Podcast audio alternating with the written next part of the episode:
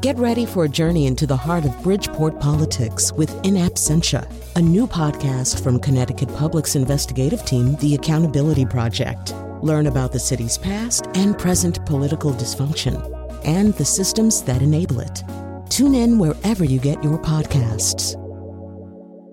Funding provided by Joe Zimmel and Valerie Friedman. Igor, come to the laboratory at once. I'm standing right here, Dr. Wolfenstein. And it's Gregor. Remember? We had that talk. Of course we did, Hodor. Now I want you to see my latest creation. What is that? It's a six foot tall vampire bat with the head of a cobra. I call it Snat. Do you see what I did there? Snake and bat. What's it for? What do you mean, what's it for? What kind of question is that? It's for just to be what it is and go kill people. I'm a mad scientist. I make really scary things, and they go and they kill the villagers. That is my jam. But haven't you made a lot of that kind of stuff?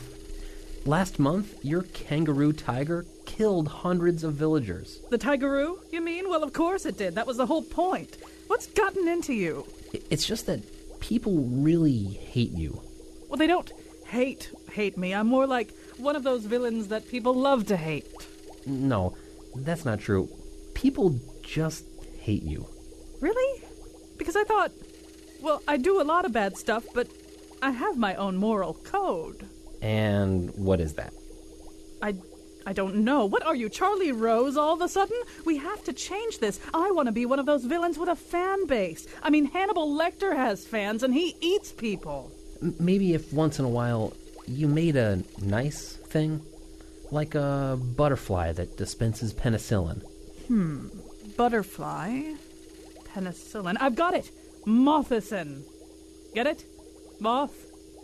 Medicine? Also, if we could have a human resources department, so I'm not always totally exploited. Fine, fine, fine. I'm writing this down. How do you spell resources?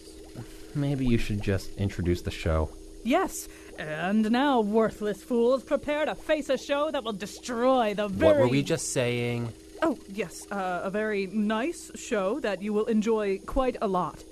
And now he believes the Wicked Witch's flying monkeys have a sympathetic backstory. Colin McEnroe. Yeah, there's no chapter of PETA in Oz. That's the problem. If people understood the flying monkeys and why they do what they do, then they wouldn't be so scary. Uh, at least that's one theory. So we're going to talk today about the nature of villainy and whether or not our understanding of what villains are and what pure villainy is, is, is altering over time. We have great guests here for you. In studio with me is Brian Francis Slattery. Uh, his books include the soon to be released The Family Hightower. You have enough time right now to go pre order it from RJ Julia uh, and then I'll have to print more of them. Uh, and also joining us a little while will be uh, Brett Martin. He's a correspondent for GQ and the author of Difficult Men Behind the Scenes of a Creative Revolution from The Sopranos and The Wire to Mad Men and Breaking Bad. Uh, but in just a second, I, earlier today, because uh, he couldn't join us for a group discussion, uh, we're going to hear an interview with Chuck Klosterman. But before I do that, Brian Francis Slattery, welcome to our studios. Hey, it's good to be here. So uh, we're going to talk a little bit with uh, Chuck about um, a conversation that focuses a little bit more on, on television and a, a, little bit on movies. Then we're going to swing back to you because I mean one of your specialties is science fiction and fantasy and comic books and stuff like that, where a lot of these lines have been blurred, right? Yeah, absolutely. That, has been going on for a while. And um, what's pretty interesting about it is the way that you know a lot of a lot of uh, a lot of science fiction and fantasy and comics have, have been playing with these ideas. And what's more, more what's more interesting about it is the way that those titles have become more popular over time. You know, even even when I was a kid, and I'm I'm almost forty. When I was a kid, um, you know, th- those things felt pretty marginal, and it's very interesting that they've become mainstream. Absolutely. All right. Well, let's start with this uh, interview recorded a little bit earlier. Betsy Kaplan today. We're going to start this conversation out with uh, Chuck Klosterman. He is uh, the ethicist with the New York Times and the author of I Wear the Black Hat Grappling with Villains, Real and Imagined. Welcome to the show, first of all. Hey, thanks a lot. So, you know, in your book, one of the things you talk about is uh, the character Omar Little in The Wire. And one of the things that you mention is that President Obama uh, has singled out Omar Little as uh, his favorite character from from The Wire. And like a lot of people who watch The Wire, President Obama and I think you have kind of a rooting interest in Omar Little. First of all, explain for people who Omar is. Omar Little is a character in The Wire who initially appears uh, as sort of a this figure of doom. He seems really dangerous, and then you come to realize that he is a criminal who only preys on other criminals. That his uh, his ethic seems to be that uh, as long as he is stealing from thieves, there is no problem with what he does. Uh, later, you find out that he's gay, which is a, a sort of a surprising and well orchestrated reveal on the part of the TV producers. And uh, you know, he's uh, actually based on a real character from Baltimore. Uh, many of the criminals in The Wire, many of the drug dealers, people in the drug game, are sort of composites of actual uh, people. But it is sort of interesting. I wouldn't say it was a watershed moment, but it's interesting to have the President of the United States talk about his heroic projections onto this guy who, in the last analysis, even though, yes, within the corrupted and corrosive world of The Wire, he's kind of a Scarlet Pimpernel type figure, but uh, still to have the president talk about this stick up man and say, you know, I really like him a lot. I, I, it's sort of it's an indication, maybe, or I guess I should form it, phrase it as a question: Is it an indication of the way our attitudes towards heroes and villains are shifting? Oh, well, absolutely. I mean, there are two things at play here. One is that the Wire is ultimately a political show. I mean, every season of The Wire uh, essentially focuses on one sort of problem in the culture. And, uh, you know, it was built around the idea one season is about the idea of totally legalizing drugs in certain areas of the city. One season is about problems in inner city education.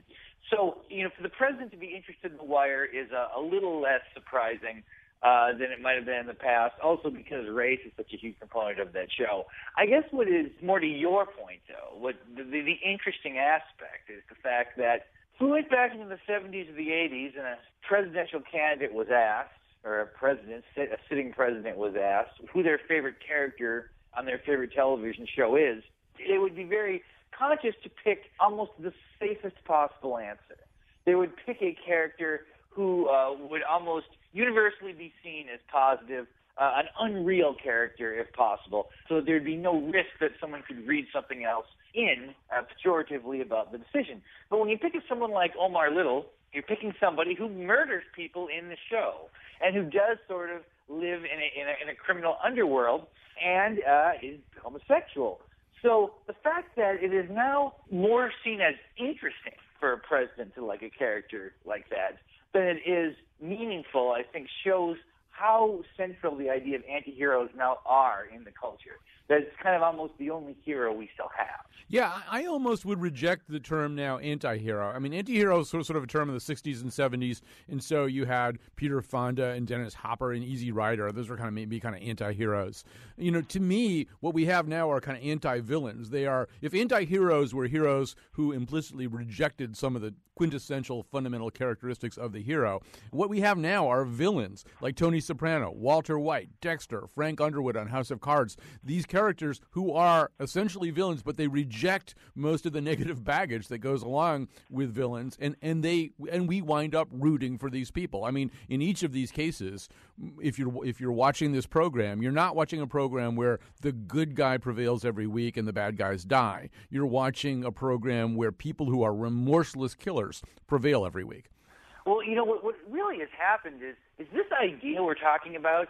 It has always sort of existed in different sort of idioms, but it only moved into certain modes of entertainment like incrementally. Like you can go back in literature, you can find this kind of character that we're talking about, you know, in the 17th century or in the 18th century, you know, that had always existed there. In film, you really saw it in the 70s when the auteur movement happened films like The Godfather, all those early, really good Jack Nicholson films.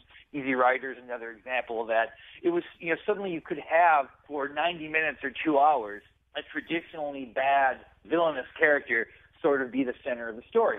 In music, in the 80s and 90s, especially in heavy metal and hip hop, it became like a central characteristic of the performer. That if you were involved in rock, that you were sort of uh, antithetical to whatever had been the, the conventional way to live. And then it happened finally in television in the 90s. It really starts with The Sopranos. You know, like you, I, I think you mentioned, like when David Chase was making that program, his fear was like, well, will people be able to accept someone like Tony Soprano? Will a viewer be able to accept the fact that the story is mainly about a person who is, you know, uh, uh, you know, killed people, who's involved in organized crime? And not only did they accept it, they totally embraced it. Like they loved this character. And since then, almost all high-end television has been like this, whether it's The Wire or Breaking Bad, uh, even to a degree Mad Men, you know, House of Cards you mentioned. This is all, this is just the way it is now. And I think what has happened is this, you know, heroes in fiction are aspirational. That we see heroic figures and we think to ourselves, boy, it would be great to be like that or to know someone like that. It almost seems like an impossible dream. Whereas villains seem more real because we see ourselves in them. So when we see someone like Walter White or Don Draper or whatever, we don't necessarily think that's how I am, but we know what we're capable of. And we start seeing negativity as like almost as a more realistic depiction of the human experience. So whenever you hear an actor saying like, "Well, I wanted to play a villain in this Bond movie because villains are more interesting," I think what they're actually saying is, "I wanted to play the villain. It's a more authentic way to be. You know, it's a realer version of of a person."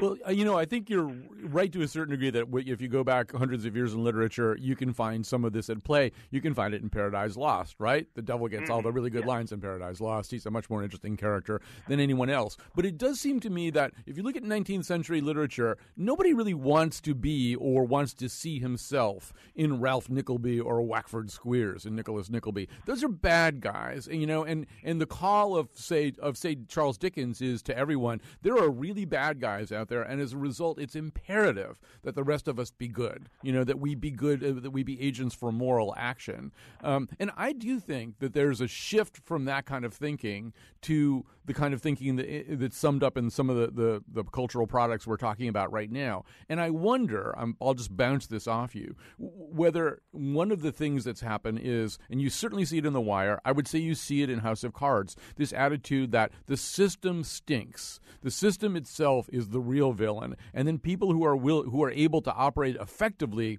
within this corrosive, toxic system uh, are potentially heroic. Even if it's somebody as sleazy as Frank Underwood, it's, there's still something heroic about his interest in exploiting what's basically a broken and sickening system. Well, yeah, I guess I would agree with you. I, I, I now that you mention it, I a, a couple of years back I wrote something uh, about the television show Breaking Bad, and I was talking about how uh, how kind of in this golden age of television, there seemed to be four programs that everyone concluded uh, were like the apex of this mountain. It was Breaking Bad, Mad Men, The Wire, and The Sopranos. And I was sort of arguing that Breaking Bad was the best. And the re- and, my, and the basis of my argument was that in those other three programs, the negativity of certain characters actually reflects what you say. The system is the problem. In The Wire, it's where you're brought up, and that if you're, you know, if you're brought up in the streets, uh, you become a drug dealer. If you're brought up in the suburbs, maybe you become a cop, but you're ultimately the same kind of person. In Mad Men, it's all about the time it's happening. So if people use women or have racist ideas, it's a reflection of it being 1962 um, or whatever. You know, in The Sopranos, it's the culture of organized crime. These people are raised in that world, and therefore they're sort of operating within the only framework they know. Breaking Bad is different, where you had a character consciously decide to become a different kind of person. That the Walter White character starts as this, you know, this chemistry teacher with cancer, impossible not to like, impossible not to relate to, and then over the course of the many seasons, decides to become a full-on criminal. And that, to me, what made that show different was that it still offers a possibility of free will and agency, and, and that being a bad person was a choice.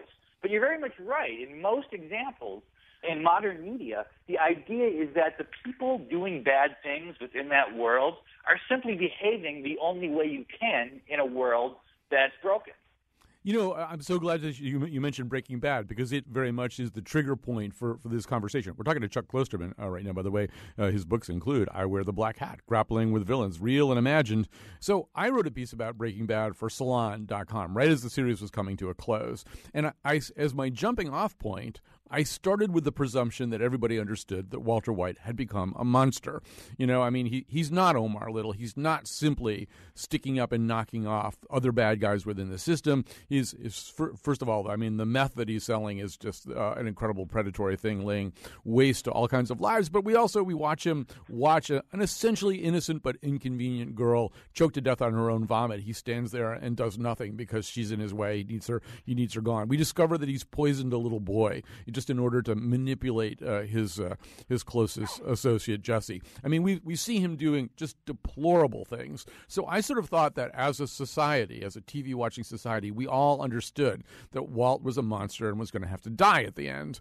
And I discovered in the comments section to Salon that that was not a latent assumption with everybody. It there were a lot of people who still saw him as heroic, as morally ambiguous, or and this came up again and again as the little guy sticking it to the man somehow, uh, Uh, the little guy taking his destiny into his own hands. And that's when I began to wonder whether we're all on the same page about this stuff. You know, do do because of because of this era of the morally ambiguous villain, do people even understand when somebody really is being a monster?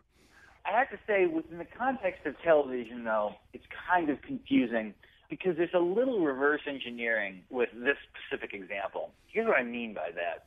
You know, people, I think, sometimes don't realize how the degree to which they've been unconsciously trained uh, by television grammar.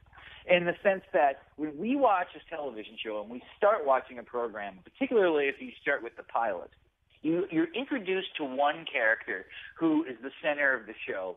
And since the dawn of this medium, the idea is that whatever character that is, is the person you experience the show through.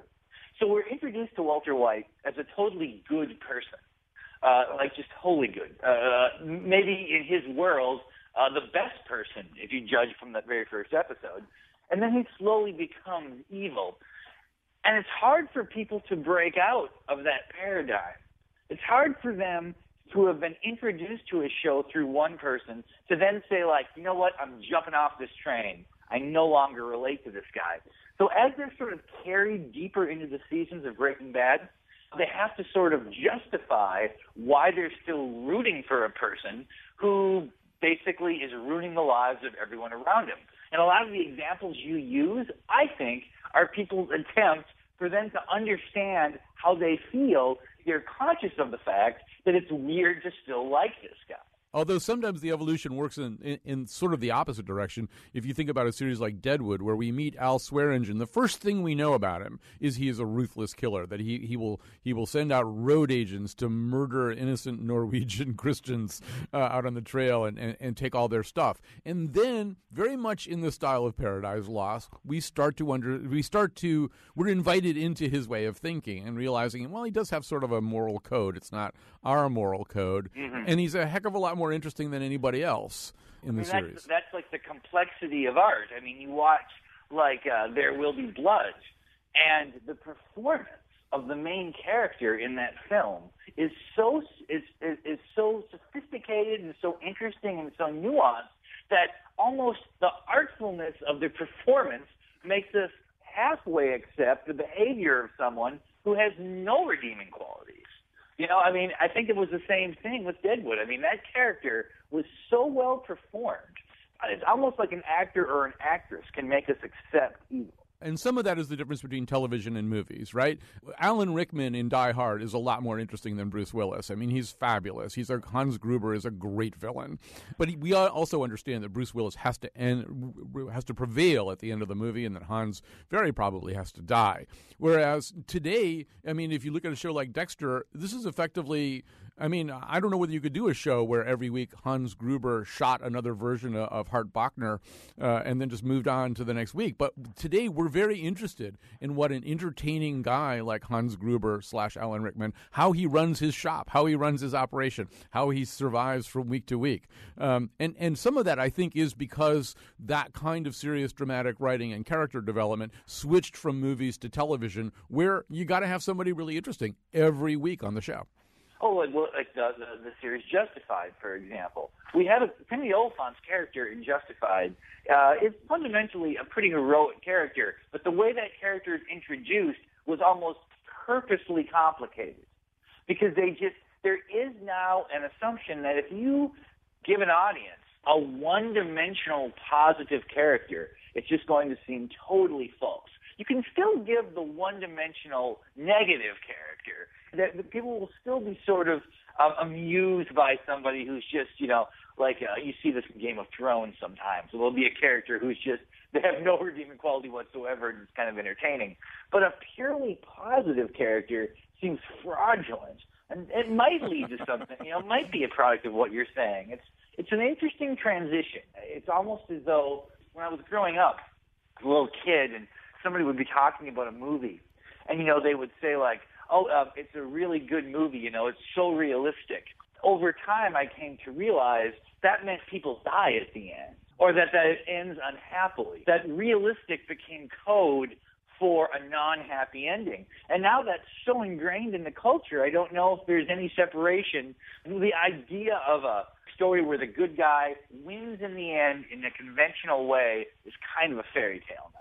You know, um, just back to Justified for a second. I mean, the, the great irony of Timmy, Timothy Olyphant's career is uh, he's once been crowded out of the frame a little bit by Ian McShane as uh, as uh, Al Swearingen, and now, yeah, he's nominally the heroic figure on Justified, but really the performance of Walton Goggins and the the character of Boyd Crowder, this unbelievably colorful villain, this guy you can't take your eyes off, and this guy who does uh, uh episode to episode on many episodes the the struggles of Boyd Crowder, who's a neo-Nazi drug-running murderer, but is just utterly charming in every other possible way. I mean, he is in danger of becoming the hero of that series. Well, I mean that's the thing. I mean, villainous characters can still surprise people by suddenly doing something good that doesn't negate all their negative things.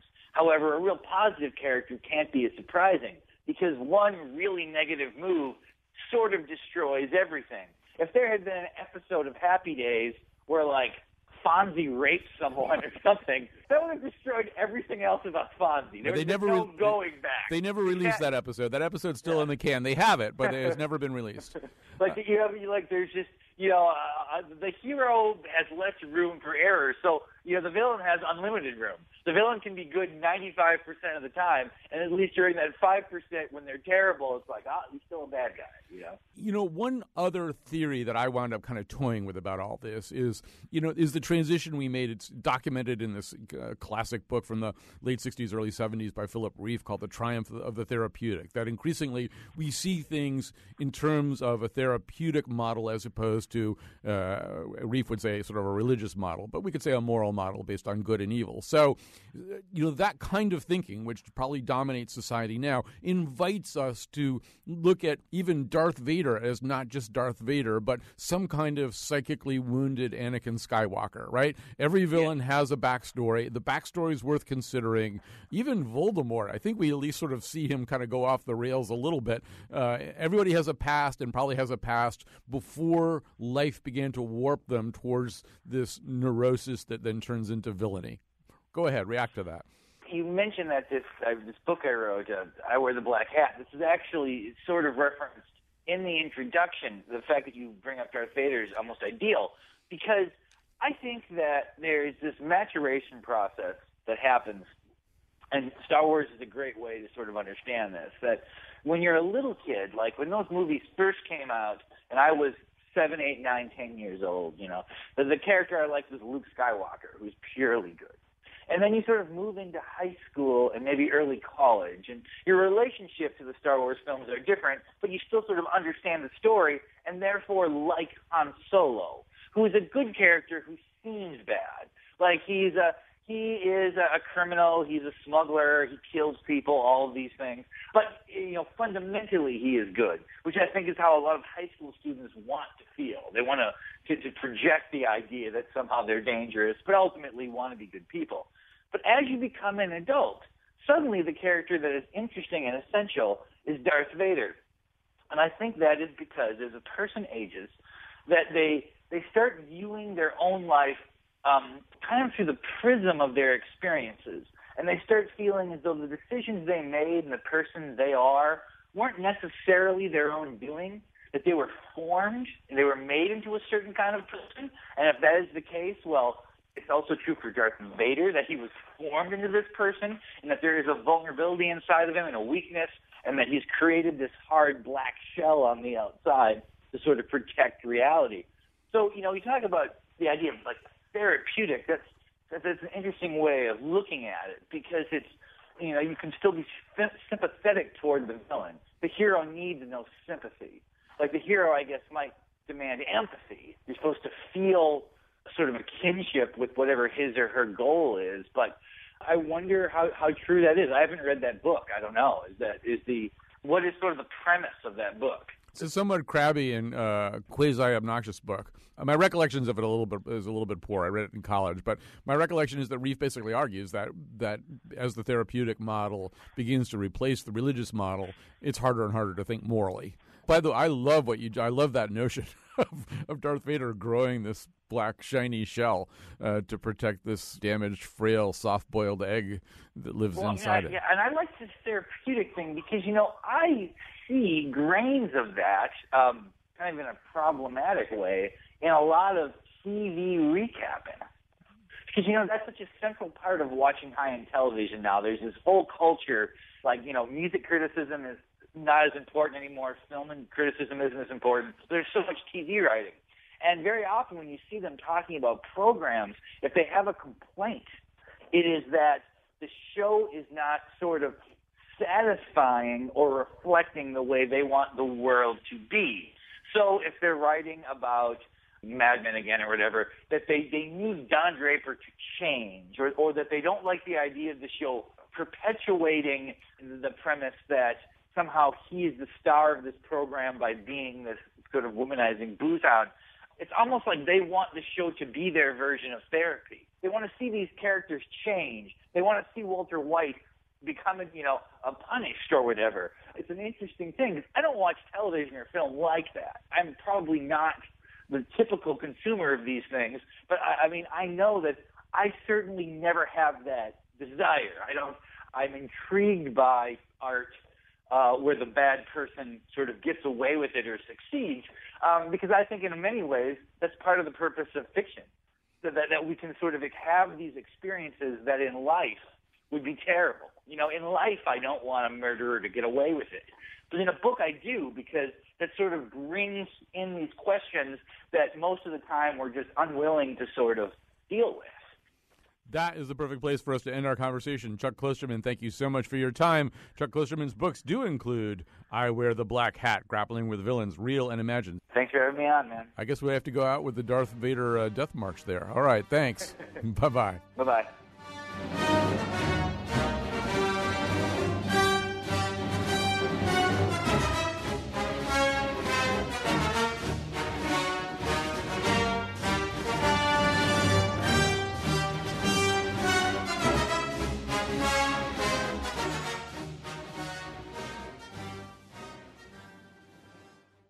All right, we're back, and we've got a lot to re- react to. Uh, here in the studio with me is uh, writer and musician uh, Brian Slattery. Uh, his uh, next book, his upcoming book, is The Family Hightower. You can pre-order it right now at RJ Julia. You should do that, absolutely.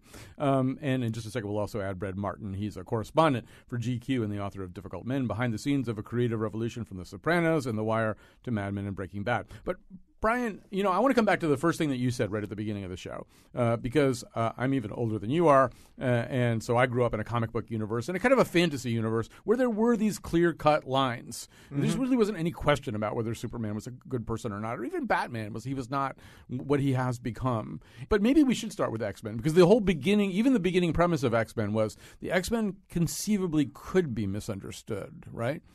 Yeah, I mean, one of the I think one of the things that has has made the X Men, um, you know, in some ways ahead of its time and now very much of its time, is that it was it was one of those it was one of those comics where the the idea was that you know the, the, the people the characters in the in the comic are, are mutants, so they they sort of can't help what they are. They have these superpowers, and they didn't really ask for them, and they didn't really ask to develop them, but you know they have them and it was it was one of those comics that really went headlong into what that would mean for the person who had these things kind of you know they were just saddled with them, and um, you know so you have you have heroes and villains in the in the sense that people usually understand heroes and villains, but um, you know, ultimately the heroes and the villains are driven more by their relationship to the rest of society than they are by some antagonism, you know, among themselves. You know, the, the, thing that creates the antagonism is that, you know, the heroes believe that society will eventually accept them if they do enough good things, and the villains have given up. Well, and, and from from day one, the worst villain that the X Men, the worst nemesis that they had was this guy Magneto. Right. But as this as Magneto's story has played out, both in the comic books and on the big screen, a few things have happened. But one of them, I think, uh, you can analogize a little bit to Omar Little and say. One, one of Magneto's messages to the X Men is, "Yes, I'm a villain to you, but there are so many worse things than me." Yeah, absolutely. I mean, I think I think you know one one of the things that, that you guys were talking about was the idea that uh, you know people like their villains. I think as long as they are preying on people sort of above them, whatever the heck that means, in the context of the system that they're working in. You know, like we like Omar because he preys on other criminals. Um, and you know, to, to, to some extent, we rooted for Walter White in Breaking Bad because he was taking on other drug dealers, and usually drug dealers who were you know more powerful than he was. But you know, we we what, what made him ambiguous to some people and to me pretty difficult to relate to is when he preyed on people who were below him. And like i found his you know, the family scenes were almost unwatchable to me. And you know the uh you know the, the you know when he watches when he watches jesse's girlfriend die. And to the to the point where like at the end you like the, the people that they had to come up with in order to get you to root for him a little bit at the end were like among the most reprehensible people you could possibly create. You know they were neo-nazi white supremacist you know they they just piled it all on to the point where you're like, okay, these people are worse than he is, and they deserve whatever they're they're going to get from him. But you know, just uh, just to go back to the X Men for a second, the other thing that has that's happened, which I you and I were talking before the show, it strikes me as kind of a risk. They've taken uh, this Magneto, who really was sort of the ultimate villain, the guy who was least bent on the destruction uh, of the X Men and Yeah. on, the destruction of And humankind and humanity, Yeah, right. humanity. He regards humanity as the, really the, the big the big enemy, uh, Right. and and he's not always wrong from the point of view of mutants. But they did this other thing to him, which is it goes back to the Anakin Skywalker thing. They Yes. gave him a backstory, and once again, they picked the worst possible people, just like you're saying with Breaking Bad, right? Yeah, absolutely. I mean, the the, the backstory they have for Mag- Magneto makes it you know makes it almost difficult not to sympathize with him. I mean, he's they, they make him a Holocaust survivor, you know, who's you know who's who has who's watched you know he, who watched his mother being killed and who you know who, who underwent all kinds of things and his and his his story of villainy is is in many ways a pretty uh, pretty uh, um, identifiable sort of revenge fantasy. Who wouldn't want to take revenge on the on the people that had, had done these horrible things to his family and his people? I mean, in a way, I you know, in, I know in some of your pre-interview notes, uh, you you reference Nietzsche. There is sort of a progression towards Nietzsche, right? That I mean, Nietzsche, Oh, yeah, Nietzsche kind of rejects the idea of the old philosophers' notions of good and evil. Yeah, absolutely. I mean, I think that like you know what what we're sort of what X Men really wrapped its wrapped its arms around from the beginning, and what a lot of what a lot of comics have have drifted toward ever since, and so, in some sense moved very quickly toward, is the idea that you know the rest of society is pretty uneasy about the idea of heroes and villains. You know, when when uh, you know when when writers take that idea seriously, you always have it that the yeah, the, the authorities are not really sure what to do with all these vigilantes running around. You know, that the heroes are are in some ways as likely to end up in jail as the villains are if they're not careful about what they do or they don't craft their alliances carefully enough. You know, so that in many ways the heroes and villains start to look much more like each other than they do like anybody else in the book. I like that. Let's add uh, to the conversation also Brett Martin. As I said, his uh, book is Difficult Men Behind the Scenes of a Creative Revolution from The Sopranos and The Wire to Mad Men and Breaking Bad. So, Brett Martin, you've been listening to this whole conversation. Uh, I assume you have all kinds of things uh, that you want to say. And uh, of course, we've covered a lot of the themes in your book without uh, in, in getting you uh, as involved as you should be. But um, I guess I'm also wondering, just listening to what Brian is saying, I, I'm also wondering whether there's sort of a progression, you know, a progression that keeps going. That that, that there actually is a journey that we're on. That even st- if it starts with Tony Soprano, now we're at Frank Underwood, who I, I I feel like I see fewer and fewer redeeming characters with these villains. Right, right. I think that's actually true. Um, I think, well, just just to, to to address one thing that, that Chuck said very eloquently. I mean, I think that the arrival of these kinds of characters on television after a long and, and distinguished career in, in, in other kinds of art um, is actually, in some ways, the best argument you can have for television having ascended to the to the level of art. Um, I think that where you find uh, these kinds of characters um, tends to be the dominant art form of its time, which is really what what I um, argue television has become, uh, particularly this kind of drama has become to to this to our own you know first few decades of the 21st century. Um, but I do think that uh, I think that you know beginning with Tony, um, what you had was um, a case where where the backstory um, didn't necessarily do enough to convince to uh, make you fully sympathize with him. It just did enough to make you somewhat sympathize with him. And so what happens is that the the um, the show becomes about in some ways your um, problem with Tony, your problem with whether you are um, uh, sympathizing with him or not, whether you're rooting for him or not, and in fact, is a constant challenge. I mean, one of the things that I think that that show does very well, and I think that uh, Mad Men does well, and and I think I mean, all the shows that we're talking about that are truly successful is uh, every time you're starting to feel a little bit complacent and a little bit uh, comfortable in your affection for uh, these guys, they pull the rug out from under you and and and and, and you know remind you uh, their true nature. Um, I would agree that, that Frank probably is somewhere on the far end of the spectrum and um, and doesn't have that kind of obvious uh, redeeming quality. Um, but uh, but I do think that he's in that tradition. You know, um, just back to you, Brian Slattery, for a second. Um, it's interesting. I just want to sort of um, react to something, get you to react to something that Brett said, because it seemed to me, it seems to me that the other thing that we see, it's not just that television is the dominant art form of its moment, but whatever art form has aspirations to art, whatever cultural form has aspirations to art. So when I was first reading comic books in the fourth and fifth grades, you know, my teachers said that comic books were junk, and I don't think they really knew what, were, what was in the comic books. But I think what they were thinking was this very unsubtle, unnuanced landscape, uh, you know, that, that is just sort of a, a, fantasy, right? A fantasy of somebody with superpowers mm-hmm. who can who can get rid of villains. And as comic books had to start to have more dreams for themselves, they had to get into this more ambiguous landscape. Yeah, I think that's absolutely right. I mean, I think that there was a, I mean, there was certainly a sense. Um, I mean, you know, it's kind of you know, I mean, this is this is weird for me to talk about because you know what what uh, Chuck Klosterman was talking about, where you know as you as you age, you start to identify with different characters. I mean, this the movement in comic books, I think, happens to coincide with my own adolescence. So you know, as but I I mean, certainly comics, you know, in starting in about the 80s, I think people really started to notice in the 80s that there was a that there was a real push in comics toward this much more um, you know conflicted notion of hero and villain and what that means and what that means for society.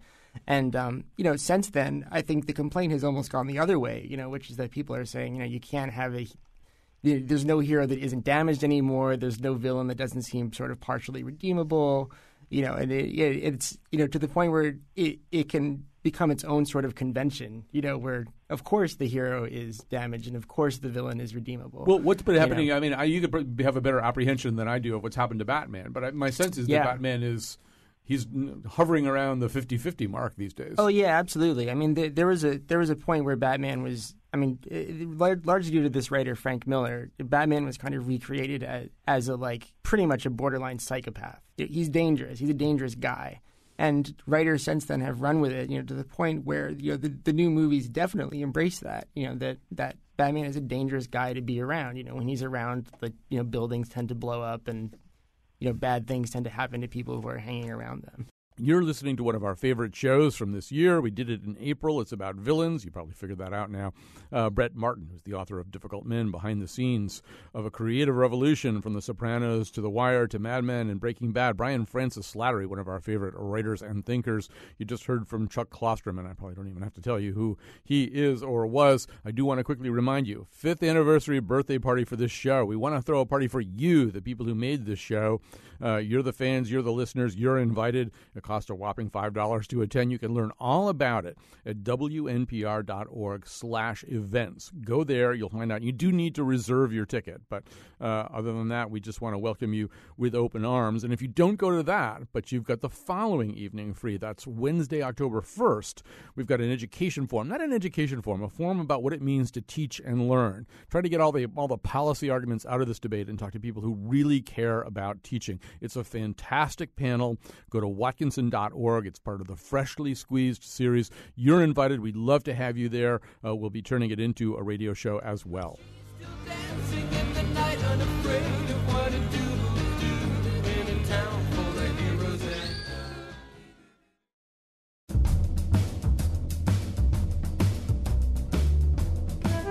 Starting to understand why none of the big comic book companies pounced on my proposal for ethical humanist boy. Today's show was produced by Betsy Kaplan and me. Our interns are Anna Novak and Tess Aronson. Greg Hill appeared in the introduction and tweets for us at WNPR Colin. Katie Tolarski is our executive producer. The part of Bill Curry was played by Hellboy. For show pages, articles, and Faith Middleton Show staff recipes for human liver with fava beans and a nice Chianti, visit our website, WNPR.org. And now, back to Colin. Right now, we're talking to Brian Francis Slattery, a writer, musician, and editor. Uh, Brett Martin, whose book uh, is Difficult Men Behind the Scenes of a Creative Revolution from The Sopranos and The Wire uh, to Mad Men and Breaking Bad. Uh, you know, actually, I've got a couple of things I want, I to bring up with Brian, but before we do that, I want to go back to Brett for a second and, and just bring up one thing. You know, everything that we're talking about and everything that you talk about in your book is happening in a very specific universe Uh, or, or subset of the popular culture, right? It's happening on pay cable. It's happening on HBO and Showtime. It's happening, uh, you know, in a place where a certain kind of audience goes. And meanwhile, the larger audience, I assume, is still watching NCI or I don't know CI. I don't know what those CSI. I don't know what they all. But I mean, they're watching shows. I think that probably do have slightly more conventional heroes, slightly more conventional uh, dichotomies between good and bad. If you go and look at the world of the movies, you know, there's a million stories of movies where the filmmaker really did want to have an unhappy ending, and because of focus groups and market testing and pressure from the producers, it was no, no, no, the good guys got to win, you know, or we can't sell this movie. So, I mean, is it really the case that the mass audience wants to see these morally ambiguous stories in which the villains are, are are more appealing, or is it a subset, you know, a sort of liberal arts oriented subset of that audience? Well, I think that's actually. I mean, I, I think you put your finger on it. I think it, it, I'd go so far as to say it's the fact that these things can exist supported only by the subset that allows them to, to, to be the way they are. Um, I mean, you, you, you're absolutely right that the, that network television, mainstream Hollywood films uh, tend to be uh, the same as they ever were, which is, um, you know, David Chase's quote in my book is, or he, he told a fellow writer, you know, your job as a television writer traditionally was to sell, uh, soap and, and put people to bed comfortably at night. Um, there's part of what allowed this to happen is that um, the the you know television had always been the um, it was a matter of faith that television was the inferior medium, and that's because it was uh, controlled by advertisers, and the the great god of ratings was sort of you know decided everything.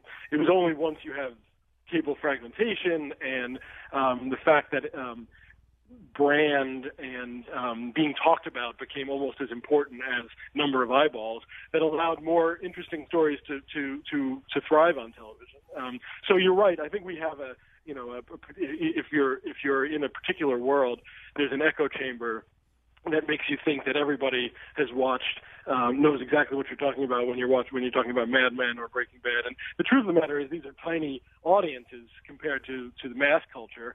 Um, and uh, thank goodness that there's now, you know, a sort of economics in place that allows uh, that that um, you know work to be made for for that small an audience. Um, Brett Martin, it was so great to talk to you. The book's fascinating too. It's difficult men. It's the story of some of these uh, these cultural products. You know, Brian Slattery, I'm going to ask you to put on your other hat as a musician because one of the things that Chuck Klosterman uh, said kind of triggered some thoughts of mine too, which is once again, if you go back far enough, there's a really interesting and kind of standard dichotomy that can be summed up as Elvis versus Pat Boone. Right? Mm. Uh, Elvis embraced all kinds uh, of disturbing qualities that, and Pat Boone was the sanitized, angelic version of all that. But it does seem as we progress, some of those darker qualities are amped up and ramped up and ramped up in music. And I'm not even sure they're entirely balanced anymore. I don't know who the Pat Boone of the moment is. We could probably try to figure that out, but or maybe there just isn't one. Yeah. Wow. Um, yeah. I, I mean, I agree with you. I mean, I think that like, I mean, you know, for, for you know, music, musicians like to say that for you know for thousands of years, musicians have been like you know people like their musicians to be weirdos. They like them to be outsiders. They like them to you know, at least put on the air of living a life that's very different than the ones that most people live, you know, whether that's true or not. But yeah, I mean, definitely musicians now, I mean, in the I, I can't think of a really good, you know, analog to someone like Pat Boone. There, there probably isn't one, but instead, yeah, what we do have, definitely. I mean, like in our conversation before yeah. the show, you mentioned Prince, who who arrives at this moment where, and you could probably do a better job encapsulating this yeah. than I can. I mean, Prince. I mean, because Prince is one of those guys who comes across as just super freaky, right? I mean, every time you see him, he looks he looks pretty different than he did the last time he showed up in public.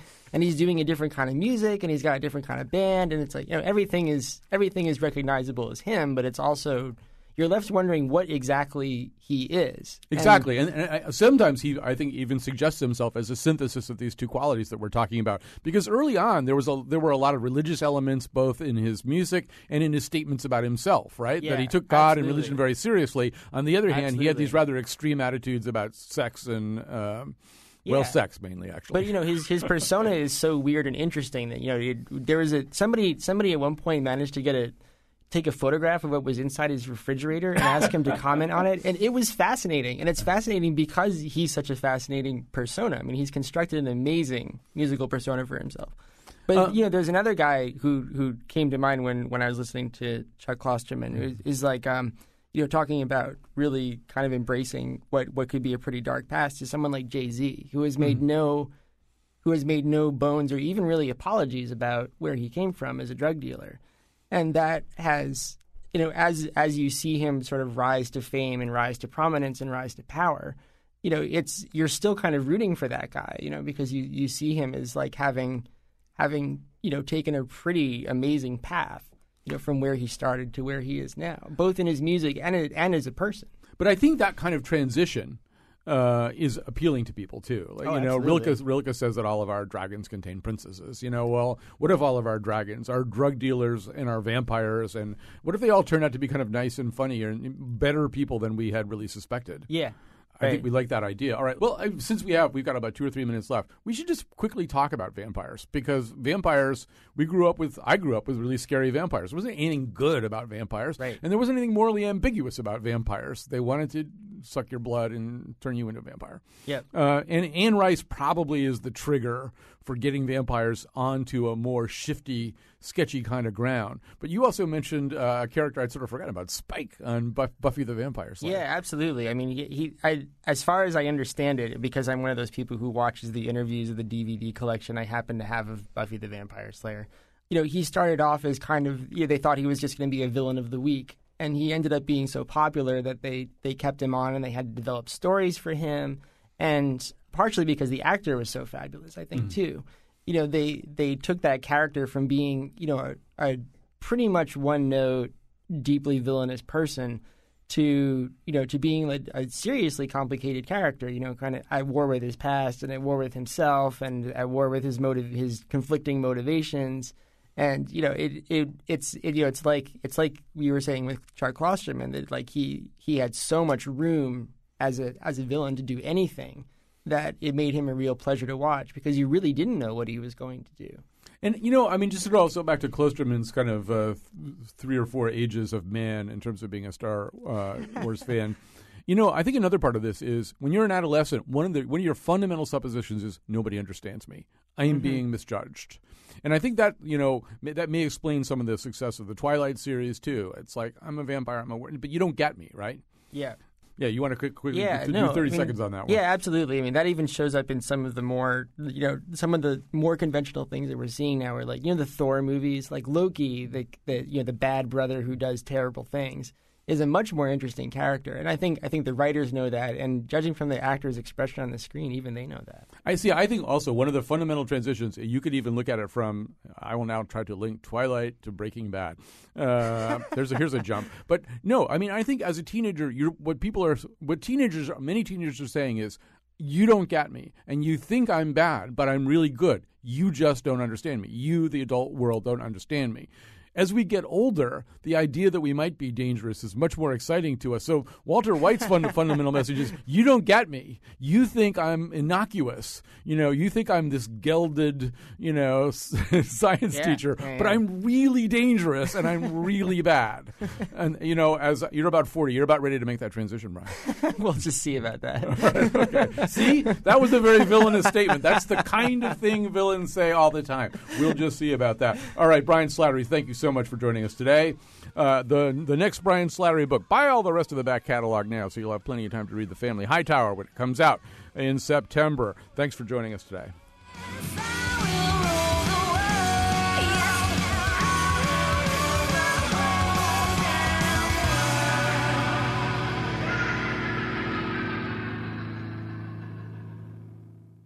Igor, this idea for an egg carton flower pot is a terrible one. But I really put my heart into it. I'll put your heart in a blender. Ah! I'm calling HR. Call HR. It's 1 800